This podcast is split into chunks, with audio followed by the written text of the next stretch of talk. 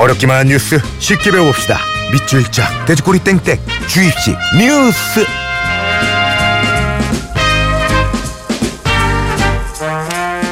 자, 굿모닝 FM의 personal 뉴스 트레이너 시사평론가 김성환 씨 안녕하세요. 네, 안녕하세요.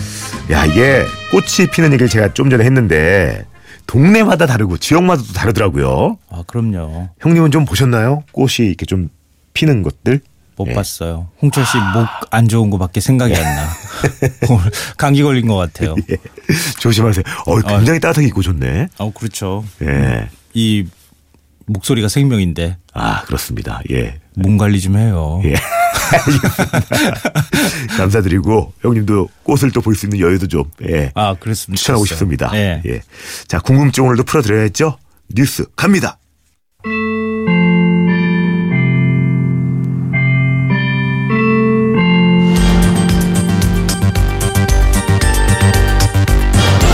더불어민주당 대선 후보 충청 경선에서 문재인 전 대표가 호남에 이은 2연승을 거두며 대세론에 힘을 더했습니다. 네, 자유한국당은 대선 후보 선출을 앞두고 일반 국민을 대상으로 한 여론조사에 돌입했습니다. 국민의당 대선 주자들은 나란히 대구 경북 지역을 돌며 표심 잡기에 나섰고 바른정당 대선 후보로 선출된 유승민 의원은 국립 서울현충원 참배로 공식 행보를 시작했습니다. 이런 가운데 이른바 제3지대 세력화와 관련해 다양한 관측이 흘러나오고 있습니다.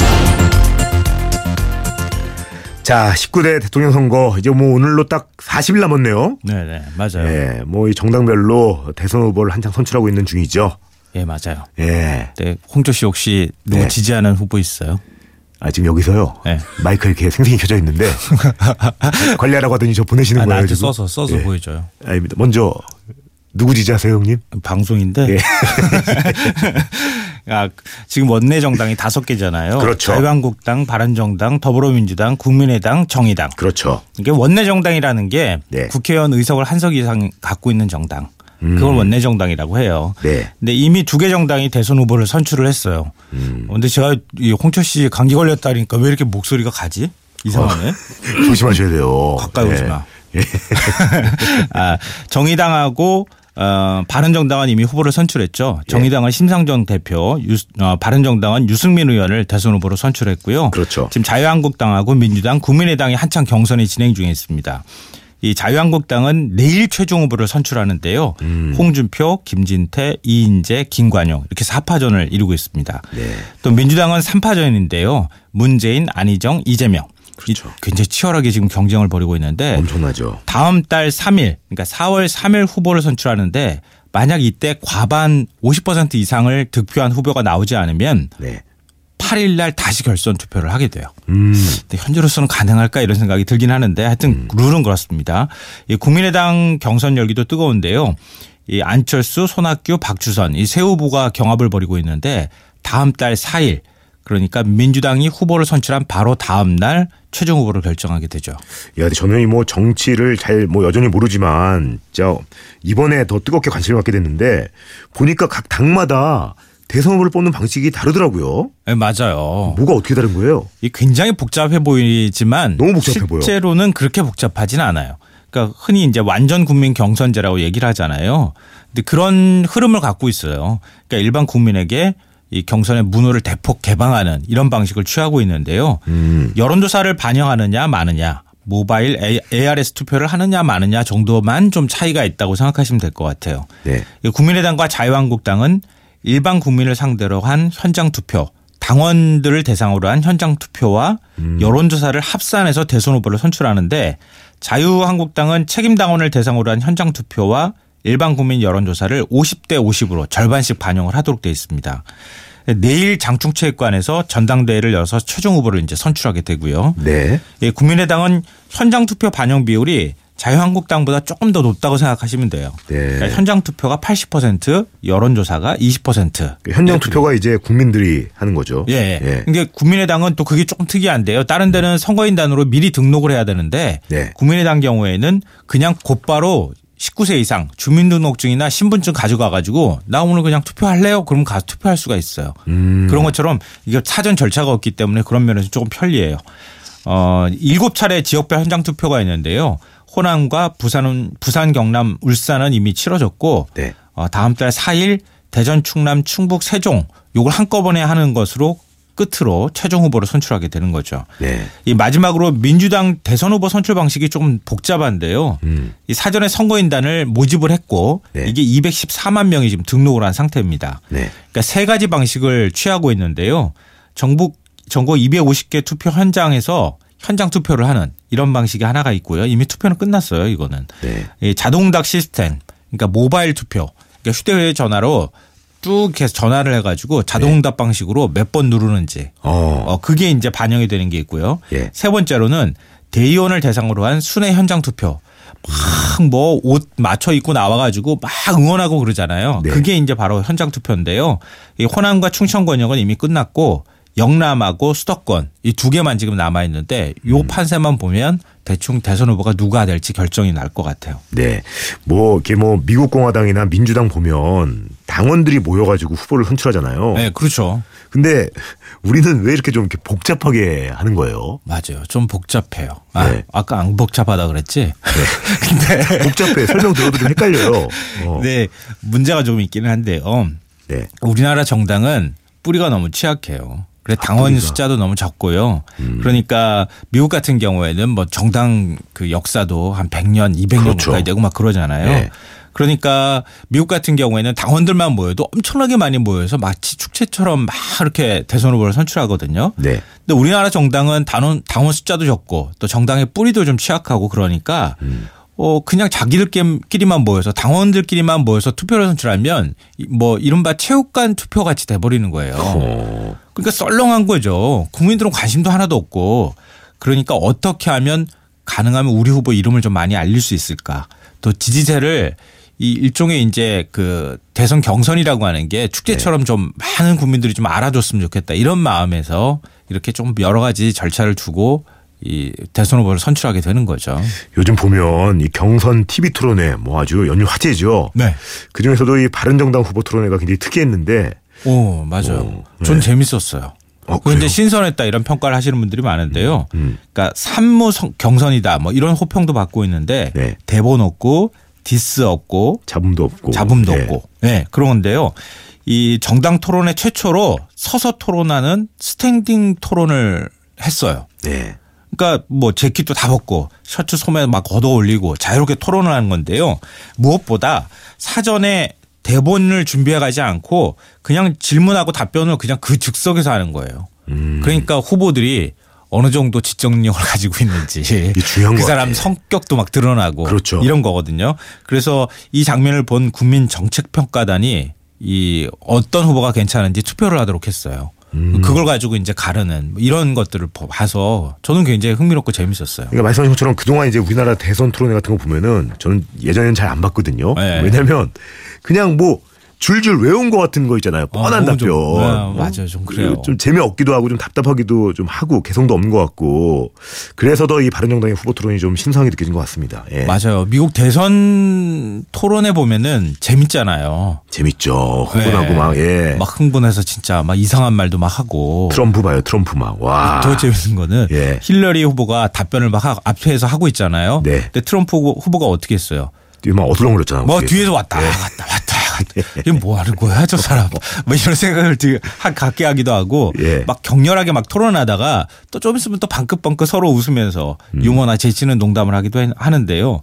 우리나라 대선 토론을 보면은 너무 딱딱해. 아, 딱딱해요. 어, 예. 사회자 한 명에 한 네다섯 명이 줄줄이 동그랗게 둘러앉거나 뭐 그 옆에 쭉 이렇게 나란히 앉아가지고 그냥 막 형식적인 질문에 답변하고 그렇죠. 뭐 반론 기회도 별로 없어요. 반론 기회도 한 차례로만 뭐 제한하겠습니다. 음. 그 토론이 이 내가 주장하면 상대편이 반론하고 내가 또 반론하고 막 이렇게 해야지 왔다 갔다 해야지 그렇죠, 그렇죠. 재밌잖아요. 예. 그리고 후보 간 질문 시간도 1분, 답변 시간은 뭐 1분 30초. 이거 어떻게 맞춰요? 아, 그러니까 준비된 답변만 달달 외워서 나가면 누가 능력 있는지 검증할 방법도 없고 그냥 대통령 후보로 뽑는 거예요. 앵무새, 앵무새. 예. 그러니까 이러니까 대본 토론회라는 얘기가 나오는 거죠. 이거 뭐 바뀌어야 되겠죠. 아, 근데 이런 거를 음, 저처럼 모르는 사람만 생각하는 게 아니라 뭐 다 많이 이렇게 생각할 것 같거든요. 어, 맞아요. 그렇게 다 대부분 생각해요. 근데 우리나라도 그러면 미국처럼 좀 자유로운 톤으로 바꾸면 안 되는 거예요? 이번에는 그런 토론회를 볼 수도 있을 것 같아요. 오. 이 중앙선거방송 토론위원회라고 하는 곳에서 예. TV 토론을 주관을 하거든요. 예. 이번 대선 기간에 총 세 번 TV 토론회를 열 계획인데 음. 이 중에 최소 한 차례 이상은 스탠딩 토론을 한번 해보자. 이런 얘기가 오고 가고 있어요. 오, 좋네요. 예, 네. 토론 주제를 한 두세 개 정도로 한정을 해서 토론 시간을 최대한 많이 늘린 다음에 음. 후보들이 자유롭게 막 토론하는 거죠. 야, 좋네. 이렇게 만약에 토론을 하게 되면은 예. 이게 이제 일종의 끝장 토론으로 가는 거거든요. 그렇죠. 한 90분 뭐 한 2시간 가까이 잡아가지고 두 명이서 막 서로 공박 주고받고 재밌겠다, 재밌겠다. 이러면서 막 예. 세금은 제대로 냈느냐 뭐 당신은 투표는 해봤느냐 그렇죠. 뭐 범죄 기록은 있느냐 없느냐 별의별 얘기 다 나오고 어, 이 과정에서 막 실언을 또 하기도 하고 예. 이 정책에 대한 이해가 부족해가지고 어 그게 무슨 말씀이세요? 이렇게 해버리면은 아 바닥이 드러나는구나. 아 미천이 드러난다. 그렇죠. 그럼 국민들이 이제 그거 보고 사실은 뽑는 거거든요. 네, 판단하는 거죠. 네, 우리도 좀 그랬으면 좋겠어요. 이 대선 주자들한테 미리 물어보고 아 이런 거 합의 좀 합시다. 이러면은 누가 이런 토론하고 싶겠어요. 그럼. 그냥 형식적이고 뻔한 토론 해가지고 그냥 지지율 1위 후보가 그냥 저 선출되게 만드는 방식으로 가는 거지. 벌써 보고 싶네요. 아, 이 각본 없는 토론 정말 기대가 되고요. 근데 그나저나 이 벌써부터 이 후보 연대 얘기 많이 나오잖아요. 네. 이거는 뭐가 어떻게 되고 있는 거예요? 저도 잘 몰라요. 사실 옆에 있으면서 아, 앞으로 네. 어떻게 될지 솔직히 알 수가 없는데요. 네. 뭐 보수 후보 단일화를 한다, 제3지대 단일화를 한다, 뭐 문재인 대 비문 진영의 1대1 구도로 만든다, 별별 얘기가 다 나오잖아요. 음. 네. 아직 구체적인 윤곽이 나온 것은 아무것도 없습니다. 앞으로 어떻게 될지 지금 한 40일 동안 음. 네. 아마 대선 경선판이 아주 출렁출렁하지 않을까 싶은 생각이 드는데요. 음. 어, 참고로 이 점 하나만은 좀 기억해 두시면 좋을 것 같아요. 네. 그러니까 앞으로 어, 대선 일정이 어떻게 되는지하고 같이 제가 말씀을 드리면요. 후보 단일화 기회가 세 번 정도 있어요. 네. 첫 번째 기회는 대선 후보 등록 기간. 이때 하는 게 이전에 하는 게 제일 좋겠죠. 이게 오. 4월 15일하고 16일 네. 이 후보 등록을 하는 날짜예요. 음. 그 이전에 단일화를 해가지고 딱 하고 후보 등록을 딱 하면은 제일 좋겠죠. 그렇죠, 그렇죠. 예. 두 번째로는 투표용 투표용지 인쇄일인 4월 30일 이전에 단일화를 하는 겁니다. 음. 그러니까 투표용지에 이름이 그냥 벌써 박혀서 나가면 이것도 전국으로 다 배달이 돼야 되잖아요. 네. 그러면 이미 이름이 들어간 사람이 나중에 후보 사퇴를 한다 하더라도 이 거기 이름이 들어가 있으니까 무효표가 많이 나올 수 있죠. 찍을 수도 있으니까. 네, 네. 그렇겠네요. 그러니까 예. 4월 3 4월 30일 이 날짜를 기억하시고요. 음. 마지막 기회는 이번 대선은 그 동안에 총선이나 이런데 지방선거 때는 사전 투표가 있었잖아요. 네. 대선 때는 없었어요. 이번이 처음으로 사전 투표가 도입되거든요. 음. 5월 4일, 5월 5일 사전 투표가 이게 쉬는 날이라서 제대로 될까 모르겠다 걱정도 좀 되긴 하는데 그러네. 그 사전 투표 이전에 이게 거의 마지막 기회예요. 음. 왜냐하면 사전 투표까지 하면은 투표율이 만약에 15% 20% 나와버리면 이미 사람들이 다 투표해버린 거잖아요. 오. 그 뒤에 단일화 해봐야 그냥 내 거 공수표 돼버리는 거니까. 그러니까 그 이전에 단일화를 하는 요런 세 가지 방안이 있다 기억하시면 좋을 것 같아요. 이게 또 선거는 보면은 돈이 엄청 많이 들잖아요. 실제로 들죠. 어마어마하게 많이 네. 들어요. 그러면 후보 단일화의 막판 변수가 선거 자금일 수도 있겠네요. 맞습니다. 이거 굉장히 중요한 요소인데요. 음. 어, 지난번에 방기문 전 유엔 사무총장이 네. 돈이 없어서 힘들다 이런 얘기 했다가 하여튼 되게 역풍을 맞기도 했잖아요. 그렇죠. 예. 1인당 509억 원의 선거 비용을 국가에서 보전받을 수 있는데요. 끝까지 완주해서 15% 이상 득표한다. 그러면 전액 보전을 받을 수 있고요. 네. 10에서 15%를 득표하면 절반만 보전받고 음. 10% 이내 득표를 하게 되면 한 푼도 돌려받지 못해요. 음. 그러면 내가 지지율이 한 4, 5%밖에 안 나와요. 그럼 어떻게 해야 되겠어요? 돈 다 쓰고 끝까지 가야 되겠어요? 아니면 중도에 그냥 그만두겠어요? 하차야겠네요. 왜냐하면 패가 망신할 수도 있는 거 아닙니까? 예. 그렇죠. 그러니까 다 자연스럽게 나중에 언젠간 단일화가 되든 후보 사퇴 선언이든 나오게 될 것이다. 아, 이런 거죠. 그러니까 더 이렇게 되겠는구나. 네. 예. 야, 좋습니다. 좀만 더. 예. 어, 좀 더뭐 네. 좀더 해주, 얘기해 줘요? 예. 문제 해야지. 이런 것까지 가르쳐 줘야 돼요. 아니 이거 너무 재밌어가지고 이런 걸 해주세요. 좀 지루한 거 말고 이런 걸 원합니다 저는. 아, 예. 알겠습니다. 예, 예. 정신 차리겠습니다. 예, 예. 네, 문제 드리겠습니다. 제 19대 대통령 선거가 오늘로 딱 40일 남았는데요. 이 소중한 한 표 꼭 행사하기를 바라는 마음에서 문제 드립니다. 제 19대 대통령 선거가 치러지는 날짜는 언제일까요? 음. 5월 며칠? 아우 다 주셨네. 예. 네. 미니나 문자 모바일 시로 정답 보내주시고요. 문자는 샵 8000번, 긴 건 100원, 짧은 건 50원 추가됩니다. 굿모닝 FM 노홍철입니다에서 드리는 선물입니다. 언제나 밥맛 좋은 충주 미소진 쌀에서 쌀 신선함의 시작 서브웨이에서 샌드위치 교환권, 신라스테이 구로에서 조식 포함 호텔 숙박권, 웅진 플레이 도시에서 워터파크 4인 가족 이용권, 파라다이스 도고에서 스파 워터파크권, 온천수 테마파크 아산 스파비스에서 워터파크 티켓, 서점다운 서점 영풍문고에서 문화상품권, 특별한 추억 포토몬에서 포토북 상품권, 명품 블랙박스 마이딘에서 5인치 블랙박스, 75가지 영양소 얼라이브에서 멀티비타민, 원료까지 생각한다면 고려은단에서 영국산 비타민C, 농협 홍삼 한삼인에서 홍삼 스낵 골드, 엄마의 마음을 담은 글라스락에서 유리 밀폐용기 세트, 더 페이스샵에서 더 테라피 오일 블렌딩 크림, 대한민국 면도기 도르코에서 면도기 세트, 소낙스 코리아에서 에탄올 워셔액 더 뷰 세트, 이태리 명품 로베르타 디 까메리노에서 차량용 방향제, 주식회사 홍진경에서 만두 세트, 비판톨에서 데이앤나이트 립케어 세트, 건강식품 전문 GNM 자연의 품격에서 유기농 양배추즙, 주식회사 예스폼에서 문서서식 이용권, 내일 더 빛나는 마스크 제이준에서 마스크팩, 디자인 감성 채널 텐바이텐에서 기프트 카드, 퓨어 플러스에서 포켓몬 아이스를 드립니다.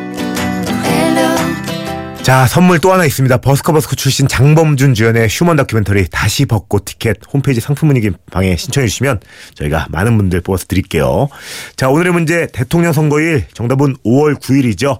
하경희님, 오웅농님, 정보배님, 3122님, 223님, 7752님 선물 드립니다. 투표율 까먹을 수 있으니까요. 이렇게 네. 기억하시면 좋아요. 음. 59 어, 45? 곱하기. 어, 네. 그렇지.